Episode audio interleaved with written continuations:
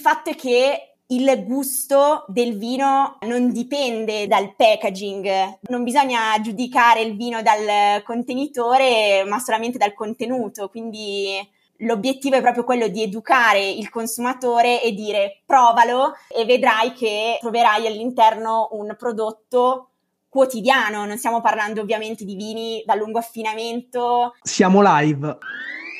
Benvenuti, state ascoltando Juicy Tap.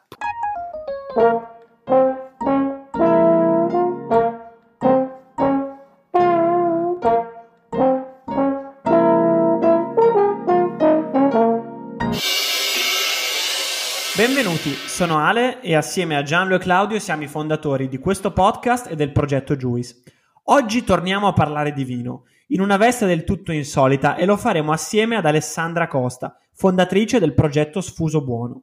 Alessandra ci racconterà della sua azienda e di come questa sia impegnata nella selezione di vino sfuso di alta qualità, prodotto da piccoli e selezionatissimi viticoltori.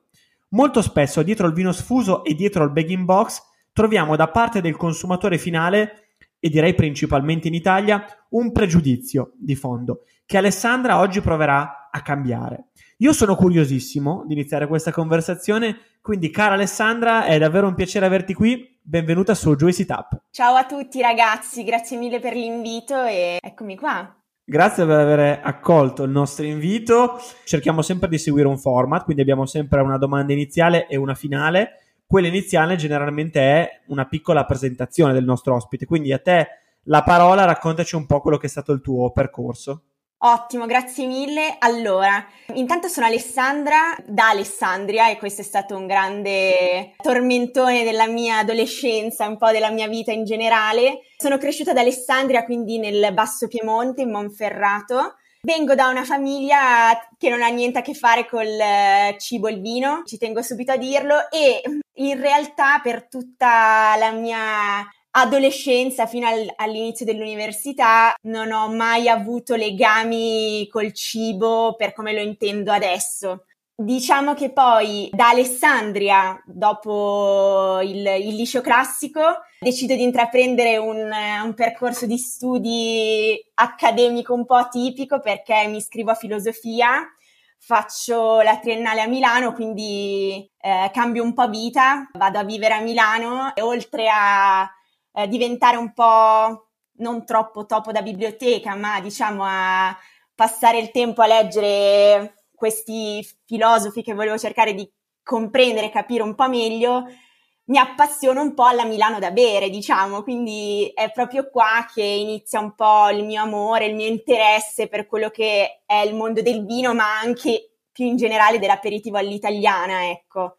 da questa passione mi, mi, domando se poteva nascere un lavoro, eh, mi imbatto in quella che conoscete benissimo essere l'Università di Scienze Gastronomiche di Pollenzo, quindi da filosofia in triennale inizio il mio percorso di laurea magistrale a Pollenzo. Ero un po' quella più fuori dai rami, nel senso che soprattutto nel mio corso era pieno di studenti magari mh, che venivano da economia o magari da scienze gastronomiche più di prodotto in una triennale, mentre io appunto venivo da filosofia, quindi ero un po' fuori no, dallo standard. E quindi finito il mio percorso a scienze gastronomiche, eh, inizia poi il mio stage che poi è diventato è stato il mio lavoro per quattro anni in un e-commerce di vino classico in bottiglia che è Colmi Wine e qui diciamo ho riassunto un po' quello che è stato la mia vita fino a, diciamo, alla rinascita che è stato poi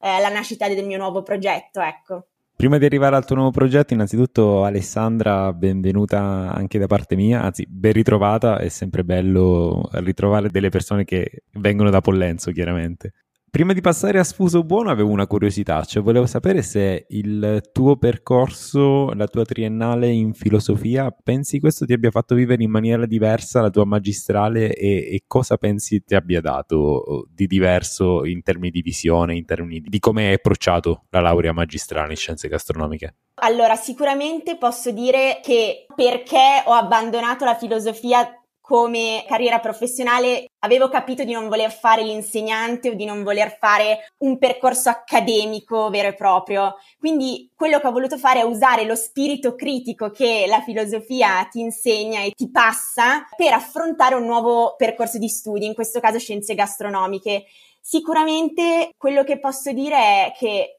senza la mia laurea in filosofia probabilmente non avrei avuto appunto questo spirito critico, questo approccio, magari sempre da fare una domanda in più, da mettere il dito un po' di più nella piaga, chiedere sempre qualcosa di più e eh, sicuramente una seconda cosa è eh, l'approccio alla scrittura che diciamo grazie a scienze gastronomiche mm, io subito mi sono appassionata della storia, della storia delle persone, non solo dei, dei vignaioli ma anche dei produttori e questo l'avevo imparato sicuramente durante la mia triennale in filosofia, quindi a scrivere, eh, raccontare, parlare delle persone, quindi ho cercato di unire un po' questa passione per il contenuto, la scrittura, il testo, a poi un contenuto ben preciso che era il vino. Trovo sempre molto bello quando abbiamo delle persone che hanno fatto pollenzo ma non direttamente in triennale vedere come il percorso precedente oppure a differenza quando si continua facendo delle altre cose eh, successivamente alla triennale il percorso successivo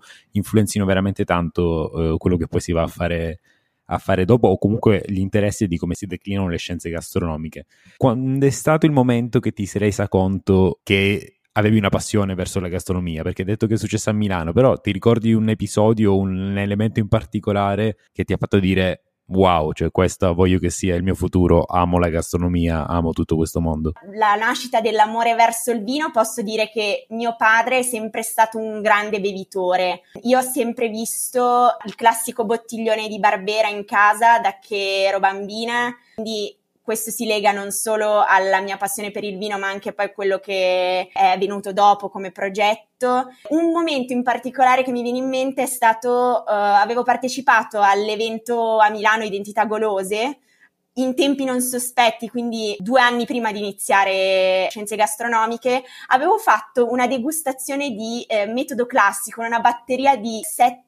metodo classico Franciacorta e Trento Doc. Non avevo la minima idea di come approcciare una degustazione, ma mi ricordo che avevo ascoltato questa sommelier che seguiva la, che faceva la masterclass con grande passione avevo detto ma magari potrei intraprendere quella strada e mi ricordo che poi dopo 3-4 settimane avevo chiesto informazioni per poi fare anch'io il corso da sommelier quindi potrei identificarlo lì, a quell'evento. Direi anche di entrare un attimo nel, nello specifico, quindi nel tuo progetto, come è nato, come si è sviluppato poi nel tempo e anche che cos'è oggi, se ce lo vuoi raccontare. Allora, Sfuso Buono è nato nel 2020, quindi in pieno periodo Covid. Era un periodo strano, lo è stato per tutti quanti, le nostre abitudini sono cambiate e io ricordo di averlo passato in Piemonte. Po- poco prima delle grandi chiusure avevo abbandonato il mio monolocale a Milano ed ero tornata a casa in Piemonte dove c'è un po' più di spazio per vivere. Io continuavo a lavorare mm, al mio lavoro, è successo che un eh, caro amico produttore di vino del Roero, Cascina Fornace, Enrico mi, mi chiamò chiedendomi se io sapessi dell'esistenza di un posto che fosse online o fisico, non, non, c'era la differenza, dove lui potesse vendere del vino sfuso di qualità che in quel periodo storico eh, lui aveva fermo in cantina per avere un quadro de- del momento. L'export si era chiuso, molte vendite si erano bloccate, soprattutto magari per piccoli produttori che non avevano differenziato in maniera lungimirante la commercializzazione delle, delle loro bottiglie. Diciamo che da quella domanda ho iniziato a fare una piccola analisi di mercato essenzialmente guardando online, che era da dove venivo, da do- dove operavo io in prima persona per vedere se c'era qualcuno che vendesse effettivamente del vino sfuso di qualità. Le uniche cose che ho trovato all'epoca erano le grandi cantine sociali che affiancate alla loro linea di bottiglie avevano anche il loro bag in box. Nessuno però aveva investito nell'idea di un marketplace 100% focalizzato sul vino sfuso, vedremo poi in bag in box di qualità. Quindi da questa domanda era marzo 2020, ho iniziato a buttare giù le idee e durante l'estate, che era un po', non so se vi ricordate, il momento delle prime riaperture, ci si poteva muovere per ragioni lavorative, quindi mi ricordo che avevo iniziato a muovermi soprattutto nel Monferrato, dai vicini di casa piemontesi. Da giugno poi fino a fine agosto ho fatto un bello scouting e amo ricordare da Alessandria, quindi dal Piemonte fino alla Basilicata. Ci tengo a sottolineare questo scouting proprio fisico per l'Italia perché era necessario andarci a parlare di persona con queste cantine, con questi produttori. La mia idea era quella, se poi realizzata, di creare un e-commerce 100% dedicato alla vendita di vino artigianale di qualità in un packaging alternativo alla bottiglia che è il bag in box e il fatto di scrivere una mail a una cantina X presentando il progetto dando anche tutti i dettagli possibili, allegando la presentazione con tutti gli obiettivi e i goal che ci siamo prefissati, non aveva senso, soprattutto col tipo di fornitori che volevamo andare a intercettare. Quindi da questo primo scouting eh, torno a casa con una decina di cantine che accettano di collaborare, di partecipare al primo lancio effettivo che avviene poi a ottobre dello stesso anno, quindi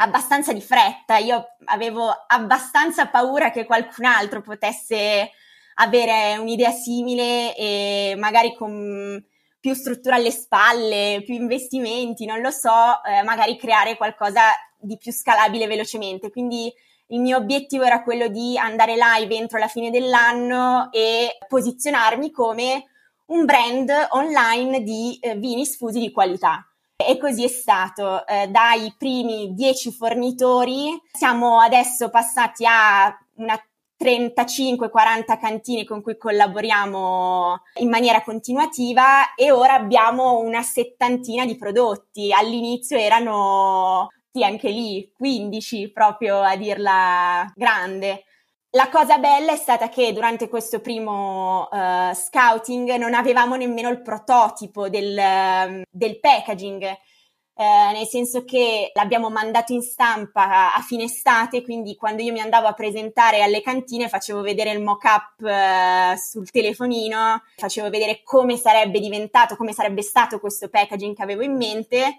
Devo dire che grazie magari al, alle relazioni precedenti, al lavoro precedente, ma anche alle relazioni strette durante l'università, mi hanno dato grande fiducia ed è stato fondamentale per partire. Eh, tutto quello che è venuto dopo è stato essenzialmente grazie a quei dieci che ci hanno creduto subito, perché poi mi sono resa conto che il passaparola di quelle prime cantine che hanno aderito al progetto è stato poi positivo affinché altre cantine si avvicinassero al progetto magari in maniera autonoma. Eh, Alessandra, io so perfettamente il pregiudizio che sta dietro al begging box. È evidente, direi specialmente in questo paese, è visto tendenzialmente proprio perché generalmente la qualità da parte di queste grandi cantine sociali non sempre insomma è ai vertici ecco, italiani eh, per essere diplomatici, però allo stesso tempo il bag in box comunque si porta dietro una serie di vantaggi incredibili, forse anche maggiori rispetto alla bottiglia. Ora,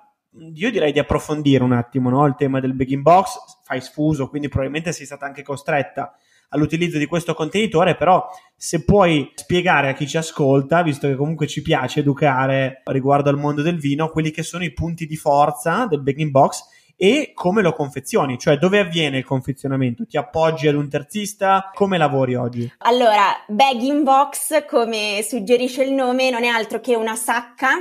dotata di rubinetto all'interno di un box, cioè di un cartone. Il formato di bag in box che ho deciso di commercializzare io è il formato da 3 litri, quindi un formato casalingo per un consumo quotidiano del vino a casa il grande valore del bag in box sta proprio nella fase di confezionamento. Il vino all'interno di questa sacca viene confezionato grazie a una macchina apposita in totale assenza di ossigeno. Quindi il vino viene inserito all'interno della sacca senza entrare in contatto con l'ossigeno ed è proprio questa tecnologia di confezionamento che permette al vino all'interno del bag in box di conservarsi una volta aperto il bag in box fino a 30-40 giorni dall'apertura. Ci tengo subito a dire questo perché per me è sicuramente uno dei vantaggi, dei punti di forza di questo packaging che mi piace sempre associare all'idea di no spreco, nel senso che molto spesso con alcuni vini a meno che non, non, siamo dotati di Coravin a casa, il giorno dopo, una volta aperto, il giorno dopo, quando il vino entra in contatto con l'ossigeno, si deteriora o comunque va a perdere parte di, di quel corredo organolettico che percepiamo da un vino appena aperto. Quindi la soluzione del bag in box va proprio incontro a chi magari, non lo so, mi viene in mente una coppia che non si vuole, è un normalissimo lunedì sera dopo un weekend magari esagerato, il lunedì uno non si vuole bere una bottiglia intera, col bag in box si può andare per un solo calice. Penso magari alle coppie di cui uno è astemio. Il bag in box permette di bere da solo, ecco, da sola. Quindi questo primo valore del no spreco l'ho detto ed è sicuramente il grande punto di forza. Il secondo punto di forza è il suo peso eh, molto spesso non realizziamo che il vetro, che è poi il contenitore in cui il vino è sempre stato venduto, incide tantissimo dal punto di vista di emissioni di CO2 e di impatto ambientale, proprio perché è molto pesante. Il bag in box cerca di rispondere proprio a questo problema del vetro. In un bag in box da 3 litri ci sta il corrispondente di quattro bottiglie classiche da 75 cl di vino, ma l'impatto di un bag in box è dell'80% inferiore in termini di emissioni di CO2. Può essere un po' macchinoso da comprendere, però significa fare la differenza nell'ultimo miglio. Quindi molto spesso ci troviamo a parlare di vino artigianale, di vino naturale, ma poi ci perdiamo proprio nell'ultimo tratto, nella distribuzione che va poi a incidere tantissimo sull'impatto che quel vino ha a livello ambientale. Quindi il secondo punto è proprio il fatto che il bag in box è leggero e pesando meno impatta meno. Legandomi alla prima parte della domanda di Alessandro, sì, il bag in box si porta dietro una marea di pregiudizi è sicuramente mh, la battaglia, fatemi passare il termine, che cerchiamo di eh, combattere ogni giorno educando il consumatore. Il fatto è che il gusto del vino non dipende dal packaging, non bisogna giudicare il vino dal contenitore, ma solamente dal contenuto, quindi L'obiettivo è proprio quello di educare il consumatore e dire provalo e vedrai che troverai all'interno un prodotto quotidiano, non stiamo parlando ovviamente di vini da lungo affinamento, da tenere lì in cantina, conservare per le grandi occasioni, ma per un vino da tutti i giorni, uh, un vino da mescita facile, semplice, ma di qualità è sicuramente la soluzione ideale. Un'altra domanda che, che avevo, in realtà sono due domande. Una, se ci puoi spiegare se Viste queste condizioni, esiste comunque in qualche modo un'evoluzione del vino all'interno. E la seconda è se ci puoi raccontare un po' di com'è stata l'esperienza nel comunicare il prodotto nel comunicare il bag in box ai primi clienti, cioè se hai qualche esperienza positiva e negativa dell'andare da qualcuno e spiegare che stai vendendo del vino in un cartone con un sacchetto e quali sono le reazioni delle persone e soprattutto dei bevitori di vino, dei bevitori di vino tradizionali? Beh, come esempio lampante mi viene in mente uno di, degli hater no? che popolano i social, ci sono per ogni brand, ce li abbiamo anche noi, soprattutto su Facebook. Mi ricordo che sotto a um, un post dove raccontavamo appunto i benefici del, del packaging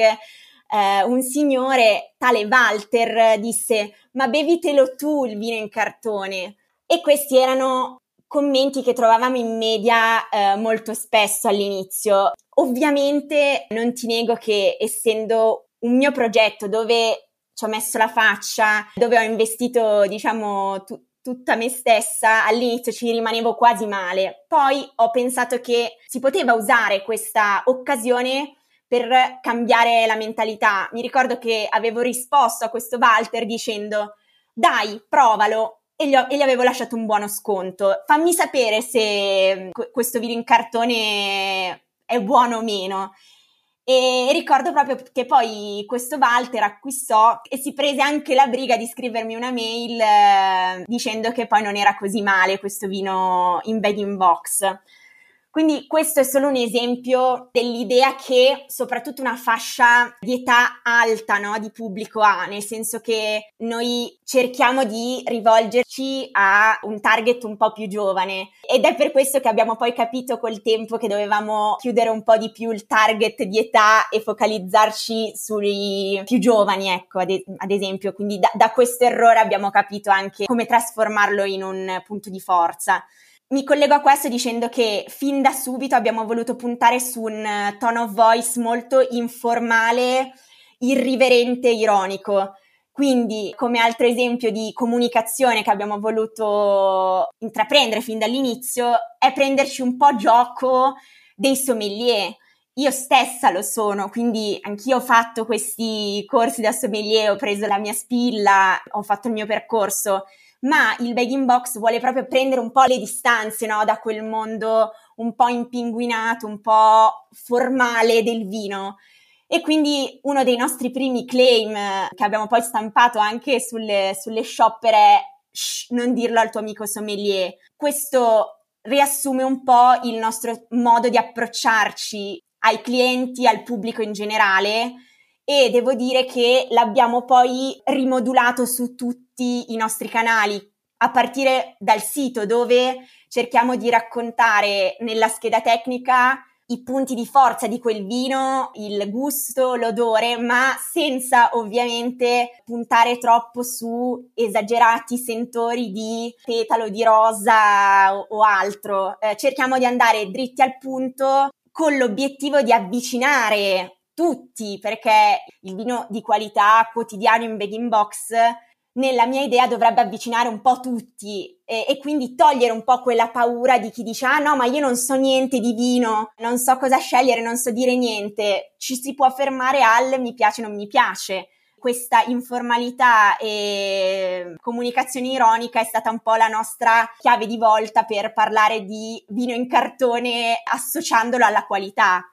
il che crea già un cortocircuito perché bene o male tutti associano il vino in cartone se non a un prodotto di scarsa qualità, sicuramente di seconda scelta. Noi addirittura andiamo a raccontare che cerchiamo di selezionare vini che potrebbero andare in una bottiglia base, quindi andiamo oltre, non si tratta proprio di un, un, prodotto di seconda scelta, ma di un prodotto che potrebbe andare in una bottiglia d'ingresso di, di una cantina, ecco. Per rispondere anche a un'altra domanda a cui non avevo risposto, dove avviene il confezionamento? Il confezionamento avviene nelle cantine, quindi il nostro modello di business è questo. Noi stampiamo i cartoni, quindi le scatole esterne, in grande quantità e quindi ci permette anche di abbattere i costi facendole personalizzate. Le forniamo alle cantine partner, quindi le, le spediamo noi alle cantine che si occupano loro internamente del confezionamento.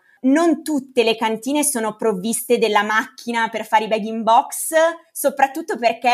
io credo che dei nostri fornitori attualmente nemmeno la metà facesse bag in box prima della nascita di Sfuso Buono. Quindi quello che poi facciamo noi è creare una rete mettendoli in contatto con chi affitta la macchina confezionatrice oppure eh, ad esempio in Chianti con due produttori che sono praticamente vicini di casa eh, a Castellina. Siamo ormai al terzo anno di fila insieme che collaboriamo, siamo riusciti a metterli in contatto e si prestano la macchina a vicenda, uno dei due ce l'aveva già di proprietà, se la prestano. Quindi ecco, il confezionamento è sempre fatto in cantina. Quello che poi facciamo noi alla fine è ritirare il prodotto confezionato, quindi chiuso già nella scatola con l'etichetta etichetta del produttore e fare poi magazzino, lo stocchiamo nel nostro magazzino e ci occupiamo noi delle spedizioni finali. Da nostri test riguardo la domanda dell'evoluzione del vino in bag in box, inizialmente per quello che ci avevano detto progetto, confrontandoci con chi già faceva bag in box,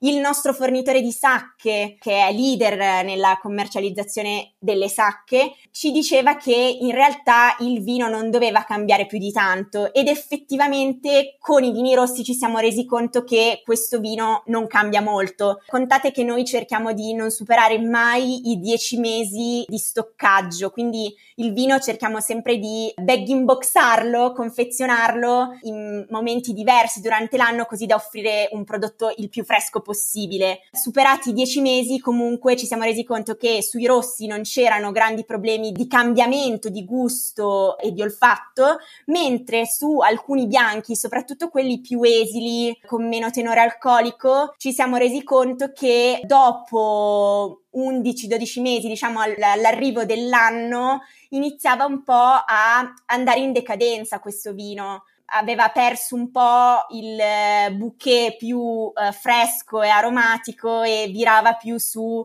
un vino stanco. Ed è proprio da questo test che abbiamo capito di cercare di fare magazzino più veloce non stoccare mai oltre appunto i dieci mesi. Parlando dei, chiamiamoli fornitori, insomma i produttori di vino con cui collabori e lavori, prima ci hai dato un quadro molto chiaro a livello numerico, però volevo chiederti come fai questa selezione? Intanto se il numero di produttori per te ad oggi, diciamo, è definito ed arrivato o hai interesse ad espandere questo numero, ma come li selezioni? Prima parlai proprio di scouting, no? Come, come, ti muovi o come ti sei mossa per selezionare appunto questi produttori? Allora, diciamo che fin da subito, soprattutto per prendere le distanze eh, dall'idea di bag in box per come è sempre stata concepita, abbiamo voluto parlare con produttori diretti, chiamiamoli vignaioli indipendenti, cioè cantine di media, piccola grandezza che coltivano la loro uva e vinificano la loro uva,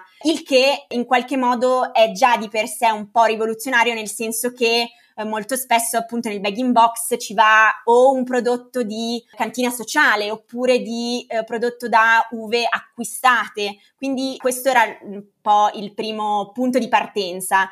A seguire ci siamo rivolti ovviamente eh, a una nicchia di vino artigianale, quindi anche io non amo parlare di etichette, no? Nella selezione per forza, ma eh, l'idea era quella di eh, rivolgerci a cantine già conosciute nel mondo del vino artigianale. Mi viene in mente ad esempio Carussin, Cirelli, che collaborano con noi fin dall'inizio e quindi cantine che in vigna lavorano bene, quindi rame zolfo, fermentazioni spontanee, basso utilizzo di solfiti. Nonostante e ci tengo a dirlo, nel bag in box un po' più di solfito, un po' più di eh, pulizia permette proprio al vino di avere una shelf life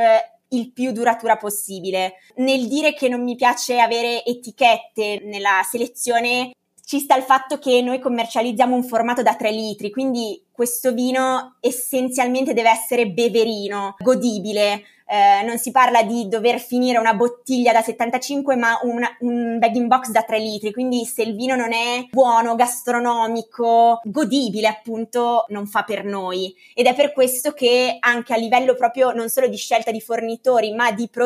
prodotto andiamo a selezionare prodotti non che fanno affinamento in legno, grandi affinamenti in tonneau, ma prodotti giovani, semplici, quindi eh, i classici affinamenti in acciaio, cemento, proprio perché si portano dietro questa semplicità di beva che vogliamo ricercare e comunicare eh, in questo formato.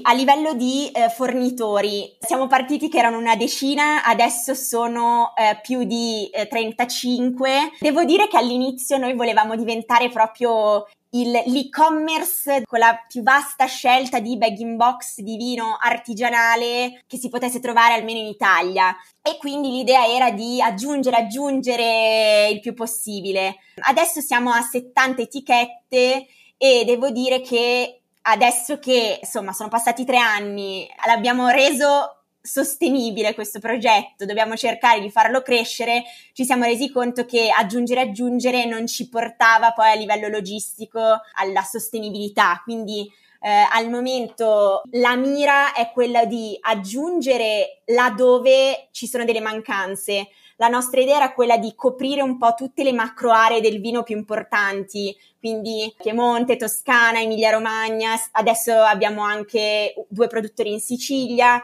Ad esempio ci manca una Malvasia in Emilia, la prenderemo perché ci manca. Il fatto di avere però tre barbere del Monferrato non fa la differenza, ecco. L'idea è quella di andare a coprire i vitigni e le aree mancanti. E poi, e qua mi leggo più magari a un progetto futuro, non mi dispiacerebbe poter inserire qualcosa da fuori, quindi fare anche un lavoro di import magari di, non lo so, un Beaujolais, un rosso fresco dal Beaujolais, qualcosa dalla Spagna, Slovenia, qualcosa di questo genere, ecco. Però lo vedo un po' più nel lungo periodo. Quando prima ci dicevi che hai percorso l'Italia dal Piemonte alla Basilicata per fare un po' di scouting, mi sono sentito quasi punto perché da calabrese mi sono chiesto perché ti sei fermata in Basilicata e non sei arrivata fino in Calabria. Poi in realtà stavo spulciando adesso tra i produttori, vedo che ci sono, c'è anche un produttore calabrese, quindi ti sei salvata. Abbiamo parlato della tua filiera produttiva, diciamo, della vostra filiera produttiva, cioè nel senso uh, come avviene la selezione del produttore, ci hai raccontato quali sono le modalità di imbottigliamento e di, di creazione del prodotto in sé, ci hai parlato del fatto che il canale di vendita alla fine è lo store online. Volevo capire se oltre allo store online, se avete altri canali di vendita oppure se unico canale di vendita è l'online? Allora, noi siamo nati come e-commerce, quindi 100% digital, 100% online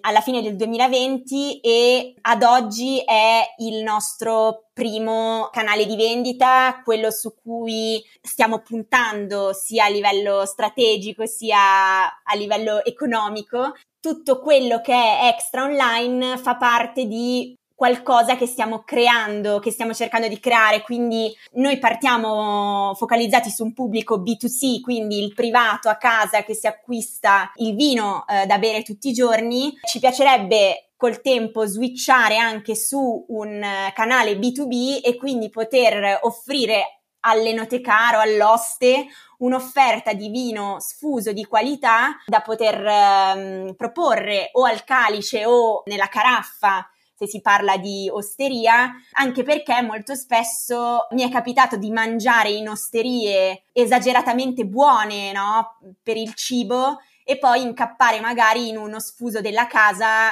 che non si sapeva da dove arrivava, non si sapeva da quale contenitore veniva versato. Questo perché, uno, la gente appunto ha paura del bag in box, due, magari al vino sfuso viene sempre data meno importanza, invece molto spesso, secondo me, quel calice, quel bicchiere, anzi, anziché calice, il bicchiere classico da osteria di vino sfuso si abbina assai bene a quei piatti così gastronomici. Quindi tutta la parte di canale B2B è qualcosa che stiamo cercando di strutturare, ma che rappresenta ad oggi una percentuale minima delle nostre vendite. Il eh, canale e-commerce è sicuramente quello appunto dove stiamo puntando di più, stiamo crescendo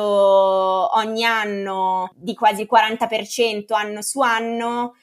e la cosa bella è che i clienti che abbiamo, un buon 45% è un repeater, quindi è, è, una persona che acquista almeno una volta al mese sul sito, quindi eh, ci piace questa cosa di eh, esserci riusciti a guadagnare la fiducia di questi bevitori. L'obiettivo è sicuramente quello di allargare un po' di più questa nicchia e quindi non solo rivolgersi, come sta capitando adesso, a wine lover, diciamo, quindi già gente che magari conosce le, le cantine in bottiglia e le, le, beve su sfuso buono in un formato diverso, ma anche arrivare ad altra gente, a gente che magari fino ad ora lo comprava al supermercato senza pensarci. Questa cosa del supermercato la dico spesso perché mi è capitato che molti clienti, magari della nostra età, comprassero il vino su sfuso buono per i genitori, perché magari i genitori erano abituati ad andare a comprarlo a pochi euro o anche magari a, a, a tanti euro eh, al supermercato affidandosi al nome solamente al nome del vitigno in etichetta quando invece con il bagging box con sfuso buono puoi avere un prodotto artigianale di qualità che ti tieni a casa e, e voilà. Se però dovessi descrivere il tuo cliente proprio cioè è un ragazzo giovane che si approccia al mondo del vino è un ragazzo giovane che magari è già più evoluto nel vino è magari un consumatore più anziano che ha sempre bevuto bag in box e che vuole crescere la, da un punto di vista anche qualitativo nelle sue, nelle sue scelte? Guarda, la sfida più grande è proprio quest'ultimo che hai citato, cioè il eh, bevitore un po' più âgé, diciamo il mio papà, che ha sempre bevuto vino sfuso, che io vorrei avvicinare a sfuso buono, ma che faccio fatica a farlo, soprattutto perché il mio cliente ideale è un po' più giovane intanto, quindi stiamo parlando di una fascia 30, 45, 30, 50 e è soprattutto differenziante il fatto che vive in grandi centri urbani. Quindi i nostri primi mercati per le spedizioni online sono Milano, Roma, Torino. Roma e Milano se la giocano sempre in base a chi, più, a chi è più assetato quel mese. La differenza per un anziano eh, tipo mio padre è che lui ha sempre bevuto il vino facendosi anche quel eh, enorme sbattimento di andare in cantina, prendere la damigiana, tornare a casa spendere tutta un pomeriggio eh, a imbottigliarsi quel vino e quindi è quasi difficile, no? Switcharlo a un acquisto online perché a lui piace ancora quella cosa di andare in cantina, magari bersi anche un bicchiere con il produttore e fare un po' quella fatica che è un po' un rito, no? Quello dell'imbottigliarsi il vino a casa. La cosa bella però che mi piace ricordare legata a tutto questo discorso dell'imbottigliamento a casa è che uno dei primi produttori che ha dato fiducia a Sfuso Buono nei Colli Tortonesi, quindi vicino ad Alessandria, è una cantina da dove mio papà già si riforniva quindi è stato bello un po' creare questo legame e ancora di più un'altra volta invece sono stata io a portare mio papà a prendersi la damigiana da una nuova cantina che era in questo caso Carussin, quindi è stato bello anche al contrario, no? un mio fornitore che diventa un suo fornitore. Il fatto che poi lui beva solamente sfuso buono a scrocco perché io molto spesso ce l'ho a casa che mi rimane qualcosa di aperto dagli eventi o da qualche degustazione, eh, lo rende molto fiero di questo mio progetto, anche se magari non ha ben capito ancora come mai dopo un diploma da sommelier e una, una laurea in scienze gastronomiche mi sia fissata sull'andare a vendere il vino in cartone, che fa ancora un po' stridere, ecco. Io ti chiederei, visto che insomma ci hai raccontato quello che è stato un po' il, il tuo percorso, ma anche il, il, tuo progetto attuale, quindi abbiamo parlato un po' di passato, un po' di presente, se, se possiamo parlare un po' di futuro, no? Quindi ti chiederei, e questa è una domanda che facciamo sempre in in fase conclusiva di, di, conversazione quelli che sono i tuoi progetti futuri ed eventualmente se hai uno o più sogni ecco, per il futuro. Beh, eh, allora, legati a Sfuso Buono, mi piacerebbe sicuramente renderlo un brand riconosciuto eh, almeno a livello nazionale come ecco, un punto di riferimento sempre di più per lo sfuso di qualità online. Ovviamente non vi nego che mi piacerebbe anche insistere su fuori dai confini nazionali, quindi a tutta una parte di export che mi interessa, che ho affrontato eh, proprio quest'anno siamo riusciti a trovare un importatore in California, New York, quindi sai, per una cantina magari che, che fa vino da tempo è facile ed è necessario. Per un piccolo progetto che era nato proprio così come un hobby al, parallelo al mio lavoro principale, diciamo è stato un bel passo quindi ci piacerebbe affrontare nuovi mercati, in particolare il nord Europa, dove c'è un pubblico molto più pronto a questo tipo di packaging, c'è una disponibilità, ma soprattutto una mancata tradizione alle spalle che rende il pubblico del nord Europa molto aperto al bag in box e a ogni tipo di alternative packaging, perché quando parlo di sfuso buono parlo di alternative packaging che e da qui mi lego a un sogno o progetto futuro, mi piacerebbe esplorare, a me piacerebbe lavorare con Sfuso Buono su tutta una gamma di alternative packaging che vanno dalla lattina alla pouch, quindi al, al bagging box senza il box, quindi solo al, alla sacca. Tutti nuovi packaging che si abbinano bene a un vino semplice e beverino, che è sempre quello che mi piace sottolineare, in modo tale proprio da propormi come un marketplace dove trovare vino non in bottiglia, in tutto quello che non è bottiglia. Quindi sì, export e studio su packaging alternativo. Avevo citato prima anche l'idea di poter importare prodotti da fuori, quindi da Francia, Spagna. Sì, rendere Sfuso Buono sempre più azienda, quindi eh, al momento il team è piccolo, mi piacerebbe ecco, poter trasferire un po' questa sfida imprenditoriale che ho voluto intraprendere da sola a qualcun altro e quindi mm, crescere ma anche investendo su altre persone, ecco. Questi sono sicuramente i tre sogni e progetti. Ti faccio una domanda un po' forse tecnica, condivido pienamente che nei mercati del, diciamo nord europei, ma anche direi nord americani, quindi i mercati dei cosiddetti monopoli, no? C'è estrema attenzione a tematiche di sostenibilità, packaging alternativi, cioè basta andare in Norvegia, in Svezia, si trovano scaffali pieni di baking box di qualsiasi produttore italiano di cui nessuno in Italia sa che fanno quella roba lì esattamente, e i più insospettabili, ma basta semplicemente visitare appunto questi mercati. Però ti chiedo, perché un buyer di un monopolio dovrebbe prendere un prodotto da te e non andare direttamente alla fonte del produttore di Barbera o alla fonte del produttore di Sangiovese, ma dovrebbe passare per Sfuso Buono? Allora, la cosa bella di Sfuso Buono e che ha aiutato molti importatori, no, in questo senso, è che noi offriamo un'ampia gamma di prodotti, quindi anziché fare un pallet intero di un solo prodotto o magari di una sola cantina, noi riusciamo a offrirgli, ad esempio, il nostro primo ordine in California è stato Grignolino, Grecchetto, quindi Piemonte, eh, Umbria e Pino Nero dell'Oltrepapavese. Quindi in un solo pallet, in realtà due pallet, questo importatore si è portato a casa prodotti differenti. Noi vogliamo proprio fungere da un selezionatore che bene o male ti riesce a fornire tutti i vitigni, tutti i trend che il monopolio vuole. Eh, è proprio in questo periodo che stiamo studiando anche un po' il discorso bandi, tender e quindi mh, l'idea sempre di più di poter essere un selezionatore a cui il monopolio si può appoggiare per trovare il frappato in bag in box eh, ci, ci stuzzica molto, ecco anche in termini di volumi, perché ci darebbe molto respiro a livello di business eh, piuttosto che focalizzarci solo su ordini privati in Italia. E per ordini privati noi abbiamo in media 5 bag in box, quindi potete immaginare come cambia il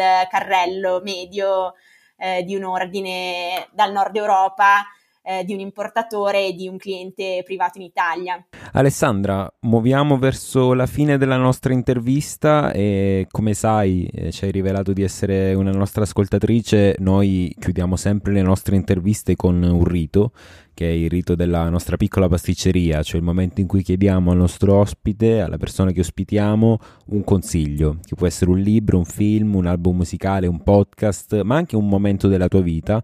L'importante è che sia qualcosa che nel tuo percorso è stato rilevante, che ti ha ispirato e che pensi quindi possa ispirare anche le persone che ci stanno ascoltando. Grazie mille, aspettavo questo momento della piccola pasticceria come lo aspetto anche al ristorante, ovviamente. Diciamo che ci pensavo perché anche quando ascoltavo altri podcast di amici o conoscenti che avete intervistato precedentemente, provavo me- a mettermi nei loro panni a dire chissà cosa potrei dire io. E ho pensato che avrei bisogno di dividere questa piccola pasticceria in una parte 100% vino, che è il contenuto proprio del, de- della mia vita professionale non,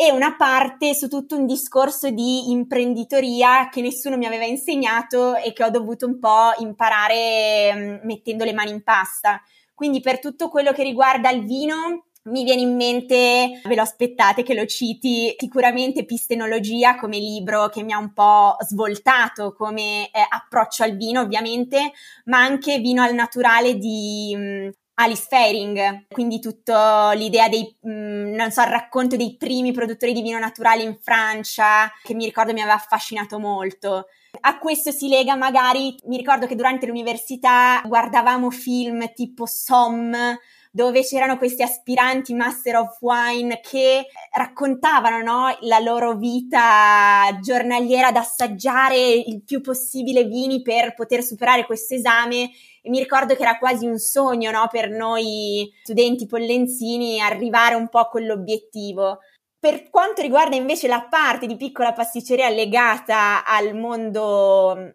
imprenditoriale, mi sono stati molto utili podcast dove ad esempio racco- eh, ascoltavo la storia di personaggi come Alberto Dalmasso di Satispay o Federico Marchetti di Yux, cioè persone esageratamente grandi no, rispetto a come io sto interpretando l'essere imprenditrice, ma che eh, sicuramente hanno svolto un ruolo di grande ispirazione. E qui come film invece ci associo, perché è molto fresco, l'ho visto da poco, eh, il film sulla nascita delle Air Jordan, la, il legame tra eh, insomma lo sport e la Nike, eh, il fatto di prendere la decisione giusta nel momento giusto che ti svolterà poi nella vita. Quindi mi sento di lasciare un po' questa piccola pasticceria divisa per argomento, per gusto, diciamo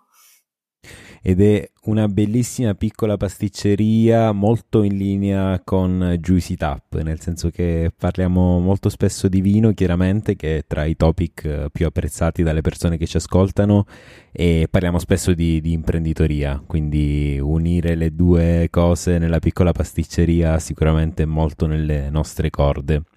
Aggiungo soltanto una precisazione, ehm, Epistemologia è uno dei libri di Nicola Perullo. Alessandra, è stato veramente un piacere averti qui con noi oggi e mentre registravamo mi riflettevo sul fatto che questo episodio è, veramente in linea con l'idea originale di Juicy Tap, quindi parlare di innovazione nei sistemi agroalimentari nel mondo dell'enogastronomia perché è un po' quello che fai eh, col Bang Box, quindi con tutto il tuo progetto Sfuso Buono, sia sotto il punto di vista del commercializzare un vino in uh, packaging alternativo, ma dall'altra parte anche la parte di comunicazione per provare a cambiare un po' eh, i paradigmi e cambiare e sfatare un po' dei miti legati a questo, a questo contenitore, nel caso lo, il bagging box, ma altri contenitori alternativi.